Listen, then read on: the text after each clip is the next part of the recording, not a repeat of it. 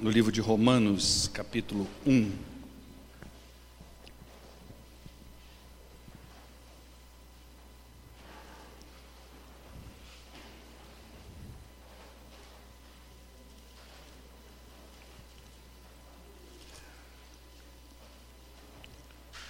E quando eu falei assim, abra sua Bíblia em Romanos, quase que eu falei, abra sua Bíblia no Evangelho de Romanos. Porque de fato o que nós temos aqui é uma exposição do Evangelho, né? e a gente vai falar um pouquinho isso. Nós vamos iniciar a partir de hoje uma série de reflexões ou mensagens que são baseadas nessa carta de Paulo aos Romanos. É o que a gente vai fazer a partir de então aqui na nossa igreja durante os cultos da manhã. Tá? Então nós vamos provavelmente até o final do ano, nós já estamos em setembro, né? então eu acredito, não sei, pode ser que ultrapasse mais um pouco, mas a gente vai caminhar um pouquinho. O que seria um tempo extremamente curto se você pensar que um dos grandes pregadores, é, chamado Martin Lloyd Jones, demorou acho que sei lá, 13, 15 anos pregando aos romanos na sua igreja, toda sexta-feira, é, mensagens de 50 minutos. Então, se a gente chegar até dezembro com uma carta dessa, é aqui, ó, eu vou poder dizer que nem ensinei romanos para vocês, né? É, guardando as devidas proporções. Tá? Ah, essa carta ela é considerada por muitos uma das mais importantes e claras exposições do Evangelho de Cristo. Então, é, não que você não tenha o Evangelho em outros lugares, a Bíblia toda é um grande Evangelho, mas se você quiser é, saber mais sobre o que é o Evangelho, uma resposta é, mais objetiva e prática a respeito do significado e do sentido do Evangelho de Jesus Cristo, nós precisamos ler Romanos e precisamos estudar Romanos. Certa vez eu ouvi de uma pessoa, não sei se eu ouvi ou se eu li, né? é, que a carta aos Romanos é um material que você não pode deixar de ensinar a uma igreja. É? E essa é a segunda igreja que eu estou pastoreando, e se for pensar então nessa forma, eu cometi um grave erro e não tenho ensinado, como vou ensinar para vocês, é, Romanos na igreja que me antecedeu. Né? Como os nossos cultos são gravados, se algum irmão lá da, da outra igreja ouvir, eu estou pedindo perdão aqui por não ter ensinado Romanos dessa forma. Né? Uh, alguns homens importantes na história, como Lutero, por exemplo, atestam do valor dessa carta e atribuem a essa carta um valor imensurável. Então, essa carta que nós vamos, essa epístola ou essa carta que nós vamos estudar, não é uma carta comum. Ela comum no sentido de ter sido um papel simplesmente que alguém escreveu e mandou para outra pessoa. Mas é, uma, é um tratado teológico é, de grande expansão e nós vamos encontrar aqui dentro diversas doutrinas fundamentais para o cristianismo. É o que nós temos nessa carta. Então, quando Paulo se dedicou a escrever essa carta, ele realmente estava propondo uma coisa bem diferente daquilo que ele já havia escrito em outros momentos. Por exemplo, a carta aos Gálatas é uma carta que nós podemos, é, entre aspas, dizer que é co-irmã de Romanos. Ou seja, você vai encontrar talvez muita coisa que você vai encontrar em Romanos, você vai encontrar em Gálatas, mas de uma forma resumida, como se fosse um esboço, um protótipo, é uma coisa mais bruta. Mas em Romanos, Paulo então vai expandir isso, ele vai dar detalhes dessas coisas, dessas doutrinas. Homens famosos como Agostinho, Lutero, John Wesley, Calbart tiveram experiências incríveis com essa carta aos Romanos. Diz a história que Agostinho, um dos homens mais significativos, tanto para cristãos protestantes quanto para católicos. Muito da nossa doutrina, muito das coisas que os católicos creem, tem fundamentação nesse homem chamado Agostinho. Ele já era professor de retórica em Milão. Diz a história que ele sentou do lado de um amigo chamado Alípio, num banquinho, numa praça, e tinha algumas crianças brincando nessa praça, e essas crianças é, cantavam uh, um jingle, e a tradução para a gente é pega e lê. E elas repetiam isso várias vezes: pega e lê, pega e lê. Agostinho então olhou para o lado e Alípio tinha um exemplar das Escrituras. E ele pega esse exemplar e ele lê exatamente o que eu vou ler para você, é, o que saltou nos olhos de Agostinho naquele momento. Ah, só um minutinho, irmãos.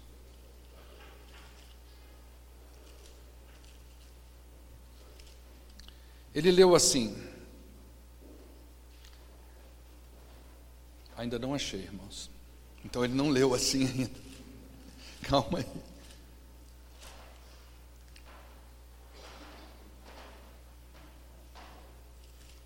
Parece que Romanos sumiu da minha Bíblia.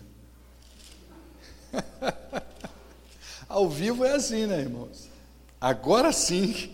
E olha que eu, que eu não estava com a Bíblia aberta em Romanos ainda, né? Ele leu assim: é, comportemo-nos com decência, como quem age à luz do dia, não em orgias e bebedeiras, não em imoralidade sexual e depravação, não em desavença e inveja. Ao contrário, revistam-se de todo, revistam-se do Senhor Jesus Cristo e não fiquem premeditando como satisfazer os desejos da carne. Essa era uma crise que Agostinho tinha. Uma vida boêmia, uma vida mundana, uma vida ainda muito envolvido com bebidas e tabernas e uma crise, uma ambivalência muito grande em relação àquilo que ele devia ou não fazer em relação à sua vida e ele, quando se depara com esse texto, que está lá em Romanos capítulo 13, versos 13 e 14, então isso tem um impacto tão profundo na vida dele que ele diz: Não li mais nada, eu não precisei de mais nada. Instantaneamente, ao terminar a sentença, uma clara luz inundou meu coração e todas as trevas da dúvida se desvaneceram da minha vida. Isso foi em 386 depois de Cristo.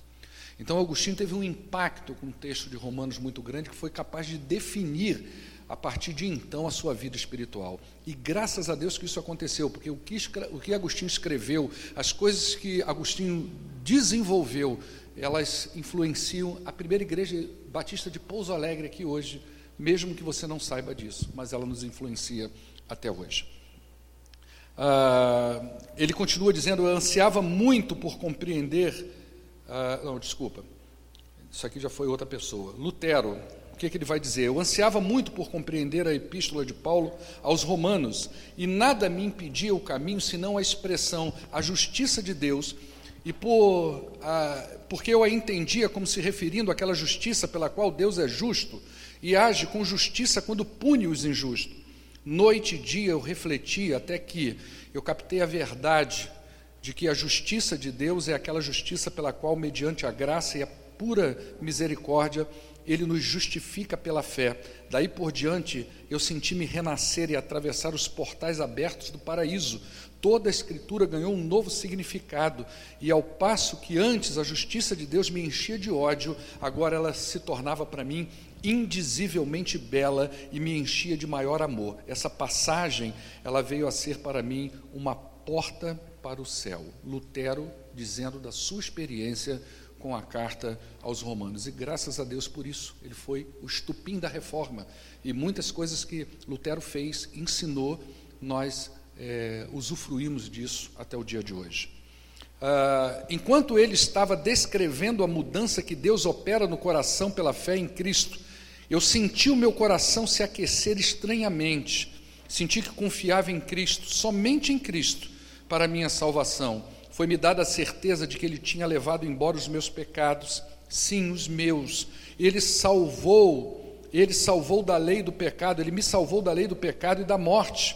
Quem disse isso foi John Wesley, após, após ouvir em 1738 o prefácio de Lutero eh, na carta aos Romanos.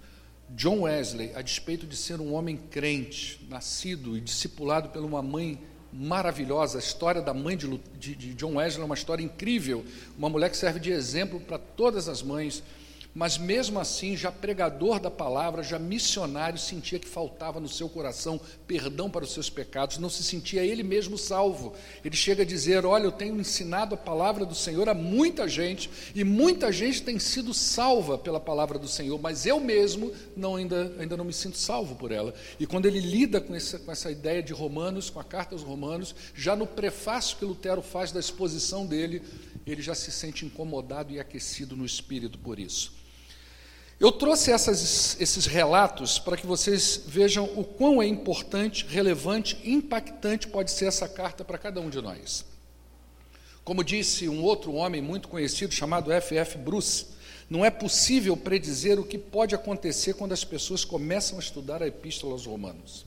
A gente não sabe o que, que isso pode representar para uma igreja, o que, que isso pode representar para uma vida, é, diante de tantas experiências que as pessoas já tiveram com essa carta e o quanto essa carta já impactou a vida dessas pessoas. Então nós estamos diante, quando a gente abre a Bíblia em Romanos, nós estamos diante de um material rico, cheio de ensinos espirituais, espirituais que são capazes de impactar e mudar a nossa vida. Pode nos dar uma direção diferente.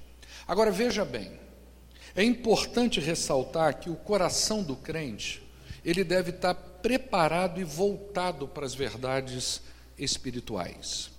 Jesus disse o seguinte: Mas quem ouve estas minhas palavras e não as pratica é como um insensato que construiu a sua casa sobre areia.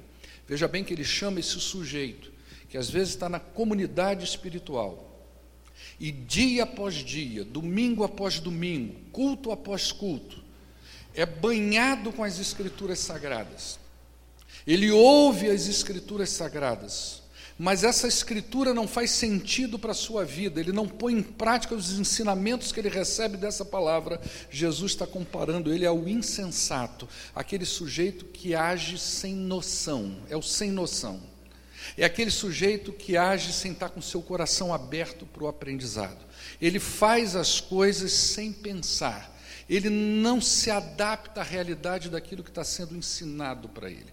Então você pode ouvir demais cartas aos Romanos, você pode ouvir a Bíblia toda, mas se o seu coração for o coração do insensato, essa palavra não fará sentido para você. O apóstolo Tiago ele diz: aquele que ouve a palavra, mas não a põe em prática, é semelhante a um homem que olha sua face num espelho e depois de olhar para si mesmo, ele sai e logo esquece a sua aparência. Mas o homem que observa atentamente a lei perfeita que traz a liberdade e persevera na prática dessa lei, não esquecendo o que ouviu, mas praticando, ele será feliz naquilo que ele fizer. Olha que Tiago está falando alguma coisa muito parecida com o que Jesus falou. Estar numa comunidade, ouvir a palavra e não deixar isso ser introjetado em nossos corações, vai acontecer o seguinte fenômeno: nós vamos sair por aquela porta e eu garanto a você que na hora do almoço você já não sabe mais o que foi ensinado aqui. Muitas pessoas estudaram Romanos e não sofreram nenhuma mudança porque os seus corações estavam fechados e a sua postura foi a mesma de quem lê uma notícia corriqueira num jornal, ou então vê um filme, acha o filme bonito, mas não sabe dizer nada mais, nada menos do que o final desse filme, mas não consegue dizer para você sobre o enredo, do que, que realmente isso está falando, do que, que realmente isso quer dizer. Mas ele sabe o final, ele sabe contar o final, ele só não sabe contar o que ele viveu no meio daquele filme. Por isso eu estou dizendo, por que, que eu estou dizendo isso? Porque qualquer texto sagrado ele é poderoso para impactar a vida de uma pessoa. A Bíblia é poderosa para transformar pessoas, mas quando o homem fecha o seu coração, ou quando ele está com as suas percepções cauterizadas, ou não está aberto aos insights do, que a palavra de Deus pode produzir na vida dele, nada vai mudar. Sabe o que é insight? É aquele lance que quando você ouve uma coisa, de uma hora para outra aquilo faz sentido para você. É aquela expressão que a gente dizia antigamente que falava assim: a ficha caiu. E às vezes as pessoas elas estão com as percepções tão cauterizadas, o coração tão fechado dentro das suas crenças, daquilo que se acha que é certo ou errado, daquilo que se construiu ao longo da vida, que existe uma dificuldade incrível para ter novos insights. E a palavra de Deus é uma palavra que nos dá novos insights todas as vezes que nós nos prostramos para ela, abrimos o nosso coração, os ouvidos e falamos para Deus: Deus, eu não quero só ouvir a tua palavra, eu quero escutar o que o Senhor está me dizendo. Então nós podemos passar anos nessa igreja estudando a fio todos os livros da Bíblia, mas se você estiver com a mente e o coração fechado, você não vai nem mesmo ser tocado pela palavra divina. Então hoje eu quero apresentar para vocês um pouco dessa carta aos Romanos. O autor dessa carta, ele foi indiscutivelmente o apóstolo Paulo. Pouca ou nenhuma discussão existe sobre quem de fato escreveu isso.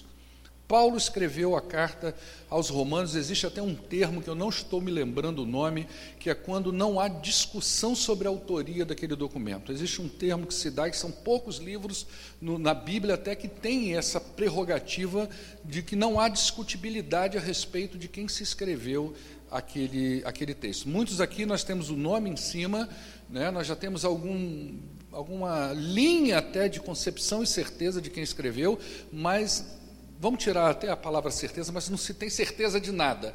Eu não tenho certeza se realmente Marcos escreveu Marcos e se Marcos escreveu Marcos é o João Marcos. Eu não tenho certeza se Lucas era o Lucas direito, eu não tenho certeza de outras cartas, como por exemplo algumas a gente nunca teve certeza, como Hebreus. Quem escreveu essa bendita carta?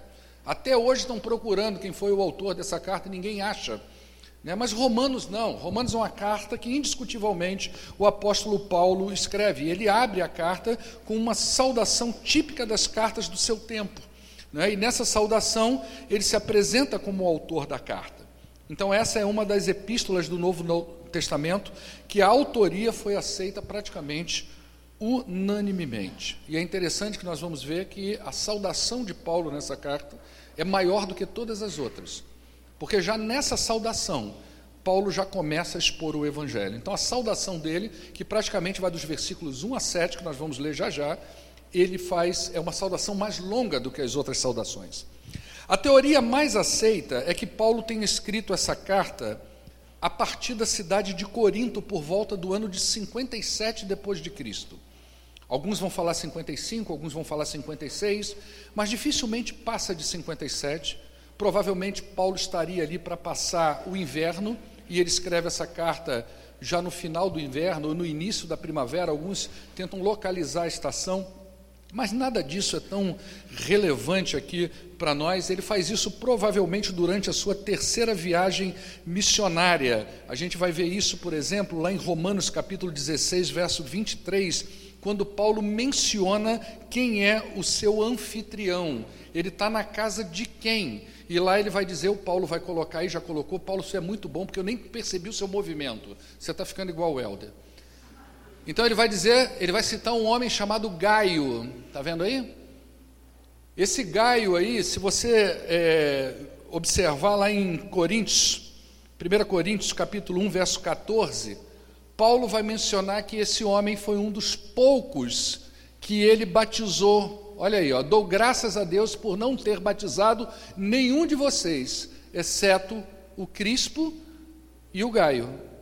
Tá? Então, provavelmente, Paulo estava na casa desse homem, na cidade de Corinto. É claro que existe evidência externa também a respeito de um tesoureiro, o Erastro, que ele cita aí também na carta aos Romanos, que também é, era morador de Corinto, então tem achados arqueológicos, inclusive, da presença desse tesoureiro lá nessa cidade. Então, provavelmente, Paulo escreveu essa carta aí da casa é, desse homem. E o propósito de Paulo escrever essa carta foram basicamente dois. O primeiro deles é que Paulo queria anunciar o seu desejo de conhecer a igreja de Roma e a própria Roma. Imagina que Paulo tinha uma cidadania romana Paulo é, ouviu falar da igreja de Roma, mas ele não conhecia nenhum nem outro. Ele não conhecia a igreja, ele não fundou essa igreja, ele não começou essa igreja, ele não conhecia todas as pessoas dessa igreja, talvez as pessoas que ele conhecesse, que são mencionadas no final da carta, a partir do capítulo 16, são pessoas que ele conheceu em outros lugares e que acabaram indo para Roma, porque afinal de contas, naquela época, todo o caminho dava a Roma, não é? Então, é, ele vai citar algumas pessoas que ele conhece, mas ele mesmo não tinha esse conhecimento dessa comunidade. Ele nunca esteve nessa cidade, ele nunca andou por ali, nem conhecia essas pessoas. E Paulo também não foi o fundador dessa igreja, aliás, nós não temos um nome certo, é, apenas possibilidades de quem teria fundado essa igreja. E a teoria mais provável, ela se encontra lá no livro de Atos, no capítulo 2, no dia de Pentecoste você vai ver que naquele movimento ali que Pedro estava encabeçando, pessoas de vários os lugares estavam presentes naquele momento. E o autor da, do, do, do, do livro de Atos, ele faz questão de citar que haviam pessoas de Roma também. Então, provavelmente, essas pessoas dali que estavam presentes, elas voltaram para suas cidades. Quem era de Roma voltou para Roma, e como Roma também era um caminho aberto, onde havia muito comércio, haviam tropas que circulavam nos caminhos que davam a Roma, provavelmente pessoas que se converteram ali em Atos, pessoas simples, pessoas comuns. Elas voltaram para os seus lugares e aqueles que passaram ou moraram por, em Roma começaram a falar da experiência que eles tiveram lá no Pentecoste. Imagina que nós temos uma lição incrível aqui para nós de como não é preciso nenhum requinte para pregar o Evangelho, apenas uma coisa que eu falei aqui na quinta-feira, é? e que eu vou repetir muito hoje: um senso de propósito. Nós fomos chamados para quê nessa vida? Nós estamos fazendo o que aqui nessa igreja? Nós nos reunimos aqui para quê? Qual é o sentido de nós estudarmos a palavra de Deus? Qual é o sentido de nós adorarmos a Deus? Então nós não precisamos de grandes aprendizados, nós não precisamos de grandes influências, até mesmo espirituais, como uma coisa sobrenatural. Nós precisamos basicamente de um senso de propósito, que é aquilo que me faz saber quem eu sou em Deus e qual é a minha missão em Cristo. E aí, por onde eu vou, de alguma forma, eu vou semear isso.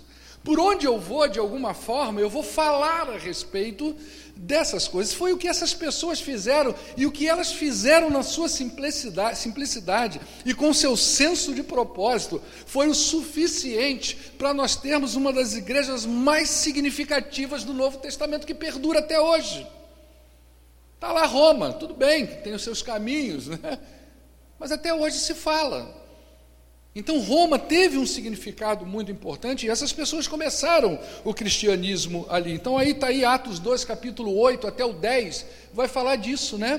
Pode ir passando, Paulo, o 10 é o mais importante realmente. Está ali, ó, visitantes vindo de Roma. Pessoas simples que falaram o evangelho. Então, Paulo mesmo não conhecia essa igreja, mas nutria no seu coração o desejo de passar por Roma e chegar até a Espanha. Esse era o objetivo de Paulo. Paulo queria um campo novo para pregar o Evangelho. Paulo queria um lugar que o Evangelho ainda não tivesse chegado ainda. Então ele estava em Corinto e o objetivo dele era o seguinte: ele estava ali com valores que ele havia coletado, não é, é de algumas igrejas ali à sua volta para levar para Jerusalém.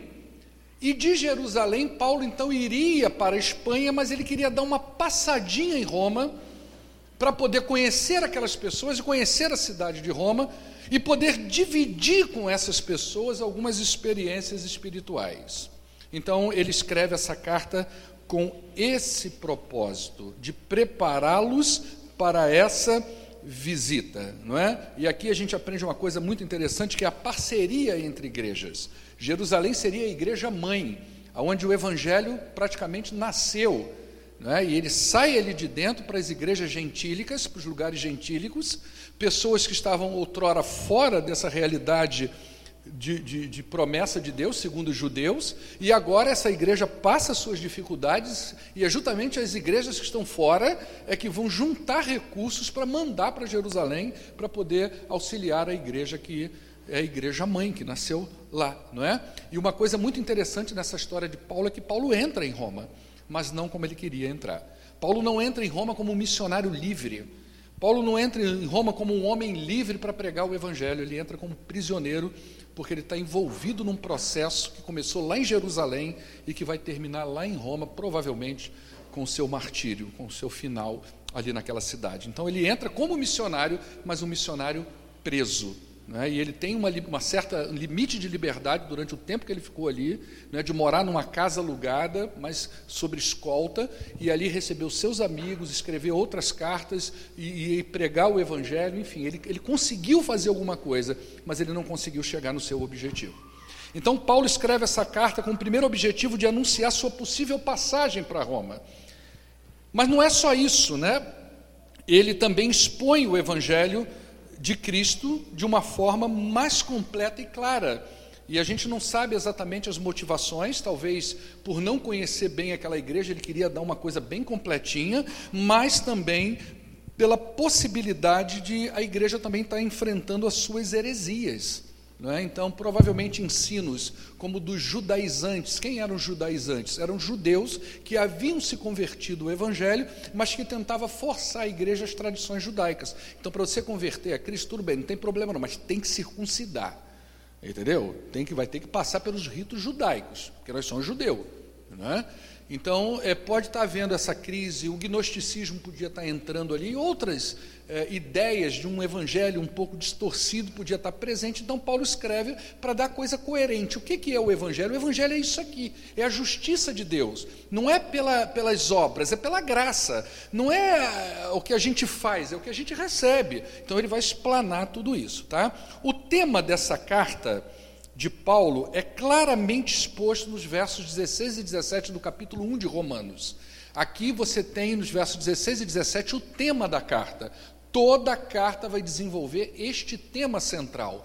Não me envergonhe do Evangelho, porque é o poder de Deus para a salvação de todo aquele que crê, primeiro do judeu, depois do grego. Verso 17: Porque no Evangelho é revelada a justiça de Deus, uma justiça que do princípio ao fim é pela fé, como está escrito: o justo viverá pela fé. Tá? É essa crise que Lutero teve, porque na concepção de Lutero, a justiça de Deus era punição para uh, quem peca. Né? E a, a, a concepção de Paulo é que justiça de Deus é outra coisa. É um ato de benevolência até para com o ser humano. Tá? Então, é, vamos ler a carta. Pode ficar tranquilo que eu não vou extrapolar o horário, tá? Se não der, eu corto. Mas vamos ler a carta, aí dos versos 1 a 7. Ela diz assim, ó. A, a, na verdade, a introdução dessa carta iria até o verso 15, tá? A carta, é... aliás, deixa eu falar para você, já que você abriu aí, como é que provavelmente essa carta se divide? Ela se divide basicamente em dois blocos, dois blocos grandões, tá? Um vai do capítulo 1 até o final do versículo do capítulo 11, ou seja, de 1 a 11, 36, tá certo? O último versículo do capítulo 11 é o primeiro bloco. Do 12 ao 16, um segundo bloco, tá bom? Então, o primeiro bloco ele vai fazer uma exposição do Evangelho e no segundo bloco ele vai falar como deve viver um convertido nas suas relações com igreja, com sociedade, com leis, tá? Embora dos versos do capítulo 1 ao 11 ah, principalmente ali pelo capítulo 6 ou 7, tem alguma coisa sobre a vida cristã e as lutas do cristão. Mas, no geral, esses dois blocos. Então, você tem uma introdução que vai do verso 1 até o verso 15, depois a exposição do evangelho que vai do 1,16 ao 11,36, depois, entrando no segundo bloco, do capítulo 12, verso 1 até 15, 13, como vive um convertido ao Evangelho, e por final ele encerra, que é o capítulo 15, verso 14 até 16, 27. Tá bom? Isso é a carta aos Romanos. A Marina fez um sinalzinho para mim assim, ó, fala devagar porque eu não entendi nada. Mas eu vou fazer o seguinte, isso está sendo gravado, tá? Ou então depois eu até eh, coloco essa, essa parte escrita para a gente visualizar aqui. Mas é, são coisas que eu estou dizendo, mas que não é o nosso foco aqui, tá? Então, na introdução, vamos lá, versos, capítulo 1, verso de 1 a 7. Paulo, servo de Cristo Jesus, chamado para ser apóstolo, separado para o Evangelho de Deus, o qual foi prometido por ele de antemão por meio dos seus profetas nas Escrituras Sagradas acerca do seu filho, que como homem era descendente de Davi, e que mediante o Espírito de Santidade foi declarado Filho de Deus com poder pela sua ressurreição dentre os mortos. Jesus Cristo, nosso Senhor, Jesus Cristo, nosso Senhor, por meio dele e por causa do seu nome, nós recebemos graça e apostolado para chamar dentre todas as nações um povo para a obediência que vem pela fé e vocês também estão entre os chamados para pertencerem a Jesus Cristo. A todos que estão em Roma são amados de Deus e chamados para serem salvos. A vocês, graça e paz da parte de Deus, nosso Pai, e do nosso Senhor Jesus Cristo. Isso é uma saudação. Olha que a saudação ficou grande. Porque ele só, ele não apenas saúda, né? Mas ele faz uma exposição do evangelho aí, uma introdução na coisa. Então Paulo abre essa carta da maneira mais comum da sua época, se apresentando e apresentando para quem ele está escrevendo, diferente de nós hoje. A gente escreve uma carta e a gente vai dizer quem a gente é lá no final da carta, não é? Você escreveu, botou data, botou a cidade, escreveu a carta toda e lá no final você assina. Mas no tempo de Paulo era diferente. Você já dizia quem está escrevendo e já dizia para quem está escrevendo. Não é? Mas a cada linha para Paulo é uma oportunidade de falar sobre Deus e sobre questões espirituais. Então, ele diz mais do que o seu nome. Ele fala sobre a origem do evangelho que ele prega e qual a condição dele em relação ao evangelho que ele prega. Então, o evangelho que Paulo prega, a primeira coisa que ele vai dizer é que tem origem divina. O evangelho é de Deus, não é dos homens. O que nós ensinamos numa igreja não é inventado por homens, é um evangelho que tem uma origem, e esse evangelho sai de Deus, é Ele que instaurou o plano de salvação, é Ele que vai atrás do perdido. É Ele que envia Jesus Cristo como Salvador e Senhor da nossa vida. É Ele que abre a possibilidade de reconciliação na cruz do Calvário. É Ele quem justifica o, pe o, pe o pecador. É Ele que trabalha, que salva, que redime o ser humano. Então, Paulo está falando: o meu discurso não é um discurso produzido por filosofia idealismo humano. É uma coisa que nasceu no coração de Deus para essa igreja. É uma coisa que nasceu no coração de Deus para a humanidade. Então, a primeira coisa que Paulo vai falar: olha, tudo que eu vou falar nesta carta tem uma origem divina, não é produto da mente humana. Alguém já disse que se a Bíblia não houvesse, se não houvesse a Bíblia, seria praticamente impossível inventar um enredo como o que nela existe. Você já pensou já imaginou alguém inventando a história de Jesus? É difícil de conceber isso. É difícil de você conceber um livro que é todo fragmentado do ponto de vista cronológico e agrupado num único volume, todo ele faz sentido, mesmo os escritores alguns nunca terem se conhecido pessoalmente, mas todo o enredo parece ser narrado por uma única pessoa. E essa pessoa é Deus. É o Espírito Santo coordenando tudo que nós temos aqui nas Sagradas Escrituras. Depois, Paulo vai dizer qual é a relação dele com esse Evangelho. Ele vai dizer: primeiro, eu sou servo de Cristo. Ele vai expor a sua real condição de quem entendeu o Evangelho. Isso é importante para mim e para você. Quando nós entendemos o Evangelho, nós damos uma resposta ao Evangelho. E a resposta de Paulo foi uma só: eu sou servo. Agora, observa bem que essa palavra tem um peso na condição dele, porque o Evangelho, a mensagem do Evangelho é uma mensagem de liberdade, mas ele diz que ele é servo. Porque a mensagem do Evangelho é uma mensagem de liberdade, mas não é uma mensagem de libertinagem. Não é porque eu sou salvo que eu posso viver de qualquer jeito. Não é porque eu sou salvo em Cristo e que o Filho do Homem me libertou que eu posso viver do jeito que eu acho que tenho que viver, como se eu fosse um anarquista espiritual. Eu vou escolher a bel prazer a igreja que eu, que eu vivo, eu dentro da igreja, eu que vou escolher o que eu faço, eu que vou dizer o que eu quero, as coisas são do meu jeito. Se eu não estou satisfeito, eu vou para outro lugar, não tenho senso de servidão nenhuma. E uma das coisas que esse evangelho da liberdade traz para uma pessoa é a noção de serviço e de servidão a um Senhor que é Cristo. Então, a primeira mensagem do Evangelho talvez seja essa ideia de que eu tinha um senhor antigamente, e a gente vai falar isso no decorrer, que me escravizava, chamado pecado, Paulo vai falar muito disso, mas que agora eu tenho um outro senhor, eu não estou sem senhor, e eu também não sou senhor de mim mesmo. Eu tenho um senhor a qual eu presto conta e serviço a esse senhor. Então, Paulo vai começar com uma, dizendo essa condição dele. Ao entender o Evangelho, Paulo se vê na condição daquele que teve a sua vida comprada por outra pessoa ou libertada de um senhor para servir o outro. Essa é a ideia do Evangelho. A gente não foi libertado da escravidão do pecado para viver sem chefe, sem senhor. A gente não tem que prestar conta a ninguém, isso é muito humanista para nós. Isso é tudo que o nosso coração quer, e muitos crentes escondem a verdadeira natureza dos seus desejos, do seu coração, em cima dessa capa.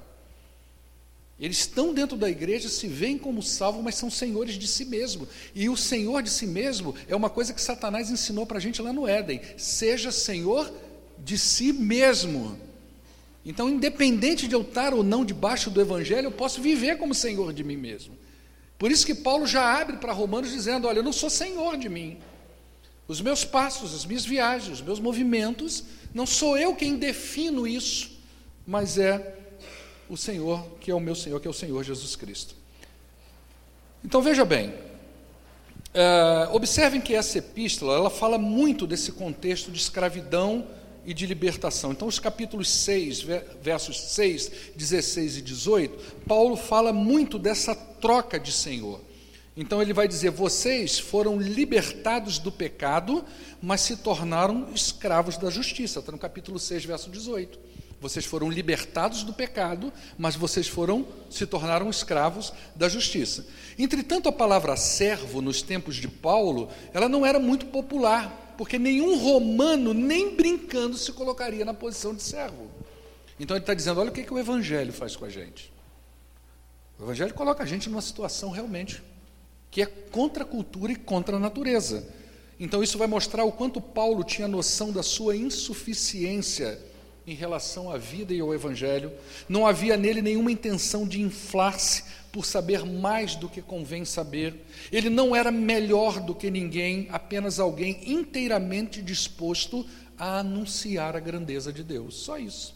Ele não queria se colocar como alguém melhor do que o outro. Olha, eu sei mais do que você, eu tenho mais experiência do que você, eu sou mais espiritual do que você, eu estudo mais do que você. Não era essa a intenção de Paulo. Ele se colocava simplesmente como alguém que estava disposto, dentro dos seus limites, seja um alto limite ou um baixo limite, a falar sobre as grandezas de Deus.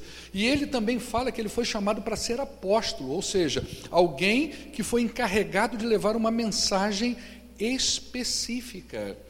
Paulo foi encarregado disso, ele está se colocando nessa posição. Provavelmente ele está falando lá do caminho de Damasco, quando ele foi comissionado, e a partir dali ele é chamado por Deus para levar uma coisa específica a um povo específico. E ele foi separado para ser um representante autorizado, não é? É, para uma missão específica. E ele faz uma coisa muito interessante, ele usa essa palavra separado para complementar a sua condição de apóstolo, e essa palavra tem um sentido muito grande. É, porque para nós aqui lendo é simplesmente colocar-se à parte, isso faz sentido. Mas aqui tem um outro, uma outra realidade.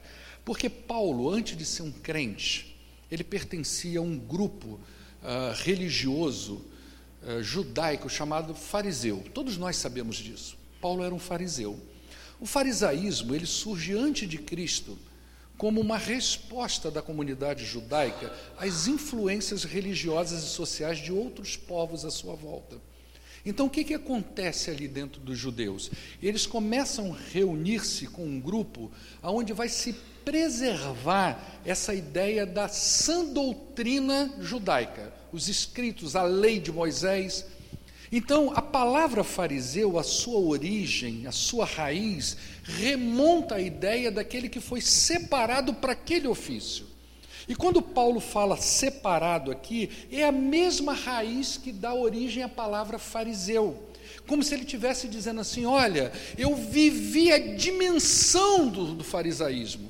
Eu fui separado por Deus e eu entendia que era para eu ser um zeloso pela lei para pregar sobre a lei, para defender Deus, viu? Como que eu entrava nos lugares, eu prendia esse, esse, pessoal que seguia Jesus, eu prendia essa gente, eu ia buscar onde estivessem, por quê? Porque eu fui separado e eu levava isso ao pé da letra. Agora, com a mesma força e o mesmo zelo que eu empreendi nisso, que depois Paulo vai dizer me serviu para a morte, o mesmo zelo e a mesma força, agora eu estou empreendendo no Evangelho que eu entendi que é o correto. É isso que ele está dizendo quando ele fala a palavra separado.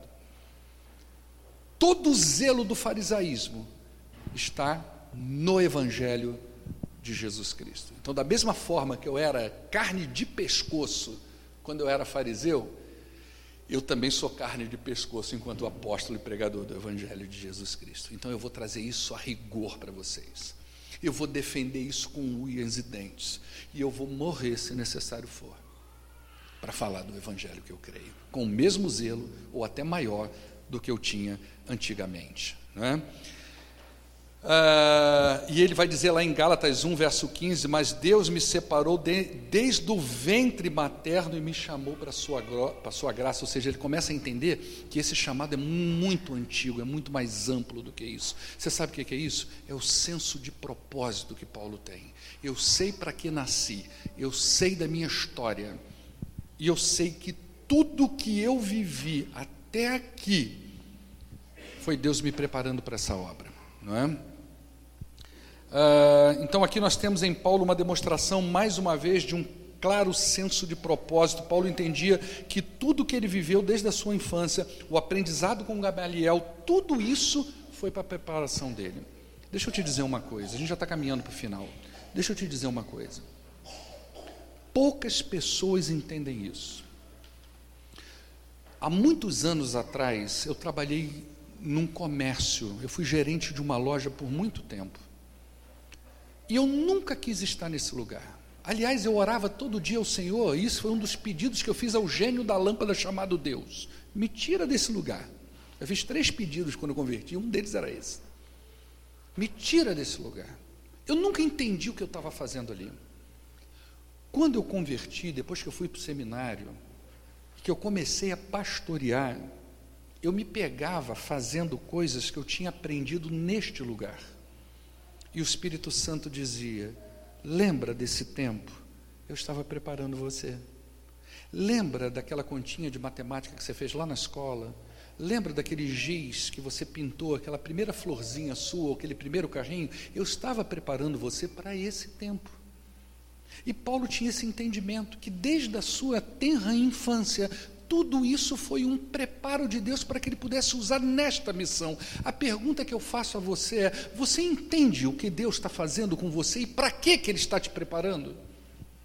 Você consegue entender que todas as vivências, experiências que você teve na vida, desde pequenininho, não foi para traumatizar você, mas foi preparar você para uma missão que Deus tem para você, que às vezes você está cego para isso. Você não consegue enxergar, ter esse senso de propósito do que de fato Deus levantou você para ser e fazer. E é daí que vem as frustrações, as depressões, as ansiedades que a gente começa a viver para a gente, não tem esse senso de chamado por Deus, e Paulo tinha isso muito claro na vida dele. Esse evangelho, que não é uma mensagem nova, chamou Paulo, porque Paulo vai dizer: olha, esse evangelho foi prometido por ele, né, de antemão por meio dos seus profetas. Ou seja, não é de hoje que Deus está pregando o Evangelho. Aliás, a primeira menção ao Evangelho foi aonde, hein? Vocês conseguem lembrar? A primeira vez que Deus falou do Evangelho? Assim, eu que estou dizendo que é a primeira vez, às vezes alguém vai achar antes, né? Gênesis 3,15 e porei inimizade entre ti e a serpente, entre a tua descendência e a descendência dele. Você, ele vai te ferir o calcanhar e você vai esmagar a cabeça dele. Está ali a primeira menção, basicamente, do Evangelho. Pode ser que tenha alguma coisa antes? Pode. Sempre alguém acha alguma coisa antes, é verdade não é? Mas essa é clara mensagem do Evangelho. Paulo está dizendo: ó, isso está sendo pregado entre os judeus ó, há muito tempo. A partir do verso 3, Paulo faz um pequeno esboço do Evangelho. Jesus Cristo, descendente de Davi, prometido da linhagem de Davi, viveu em estado de humilhação, Depois ele vai falar do empoderamento no estado de glória, tendo a ressurreição operada pelo Espírito Santo como a marca central da filiação dele. Ou seja, não é que ele se tornou filho de Deus a partir desse momento, mas que esse momento atesta a filiação dele com Deus. O Cristo ressurreto, então, comissiona as pessoas por uma vida de obediência ao Evangelho, cada um segundo o seu chamado. O capítulo, o verso 3, é um esboço do Evangelho. De tudo que ele vai falar na carta, ele esboça no verso 3. Em três pontos: Jesus Cristo, descendência de Davi, empoderamento da sua glória, ressurrito, Jesus Cristo ressurreto, comissionando os crentes da sua igreja. Então ele já vai discernindo o evangelho já na sua apresentação, não é? E assim como Paulo, o apóstolo fariseu que foi chamado e separado para servo, escravo de Cristo, da mesma forma a igreja de Roma recebeu o mesmo chamado para ser santa para ser separada, para ser comissionada, como nós, Primeira Igreja Batista, aqui em Pouso Alegre. Então, para a gente fechar, onde a gente aplica isso? Primeiro, nós devemos manter o coração e mentes abertos para aprender o Evangelho puro de Cristo e aplicarmos o que aprendemos em nossa vida, nossa igreja, nossa família. Não adianta nada você ouvir o Evangelho e ir para casa, isso não faz sentido para você. Não adianta nada estudar a Bíblia fio a fio e isso não faz sentido. Você sai daqui, e quando você sai daquela porta para frente, você já esqueceu isso. Você só reteve aquelas frases bonitinhas, mas não aplicação para a sua vida. Então, o coração e a mente precisam estar aberto para o Evangelho de Jesus. Segundo, assim como Paulo, todo cristão precisa ter consciência da sua condição em Cristo. No geral, as pessoas pensam que foram salvas para fazerem o que quiserem não, nós fomos comprados por alto preço para servir ao Senhor na divulgação do Evangelho. Esse é o nosso propósito. E nós somos felizes quando nós encontramos o nosso propósito em Cristo Jesus. Então a gente não foi salvo só para ficar olhando para Deus e pedindo bênção e coisa boa, e se Deus está é porque a coisa está boa, e se a coisa está boa é porque Deus está. Não é isso. Que Deus nos abençoe com coisas boas. Mas aonde nós vamos e aonde nós passamos, nós precisamos saber quem nós somos e o que, é que nós estamos fazendo como igreja. E por último, é muito importante que a igreja e o crente tenham plena consciência do seu chamado. Nós temos muita coisa para fazer e Deus nos preparou durante a nossa vida, não apenas para os nossos deleites pessoais, mas para aplicarmos na Sua obra. Sabe o que eu quero dizer com isso? Se você é uma autoridade, Deus te pôs autoridade para servi-lo. Se você é um profissional liberal, Deus te fez profissional liberal naquela área para servi-lo. Se Deus te, se você é, é um funcionário de uma empresa, Deus te pôs como funcionário daquela empresa e está te ensinando coisas para que você sirva a Ele. Se você é médico, se você é advogado, se você é psicólogo, seja o que você for, Deus tem preparado todo esse caminho, não é simples e puramente para o seu deleite, esse é o grande erro dos crentes achar que ele é um poço de recepção, uma cisterna rota, um cano entupido, que só recebe as coisas de Deus e não passa adiante nada. Não é para isso que Deus chamou a gente. Deus chamou a gente não é para ser mar morto, mas é para ser canal das grandezas e da riqueza dele.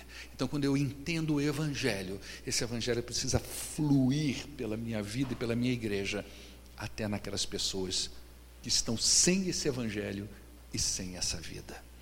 Amém? Vamos orar ao nosso Deus, você pode ficar de pé.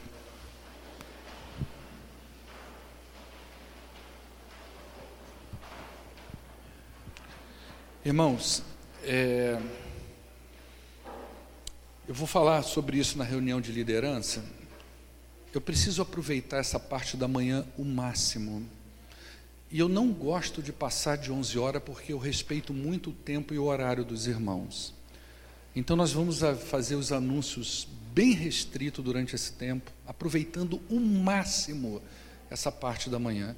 Eu vou convidar, combinar com a Paula, com o pessoal da música, que no máximo 10 e 15 da manhã eu já esteja falando. Nem que eu encurte cinco minutinhos ou 10, a própria escola bíblica dominical para que eu tenha um prazo pelo menos de 40, 50 minutos livres para eu poder falar sobre a carta aos Romanos para os irmãos, tá bom? Pai, muito obrigado por esse tempo aqui que nós passamos. Eu quero te pedir em nome de Jesus que nos leve para casa agora, ó Deus, e que essas verdades do Evangelho nos acompanhem e que elas vão entrando na nossa mente e no nosso coração. E logo mais à noite nos traga de volta para juntos adorarmos o teu nome. Em nome de Jesus é que oramos hoje e sempre. Amém. Dá um abraço na pessoa que está do teu lado. Diz para ele assim: Você sabe, sabe dessas coisas que o pastor falou aí? Não voa, não. Fala para ele. Vamos.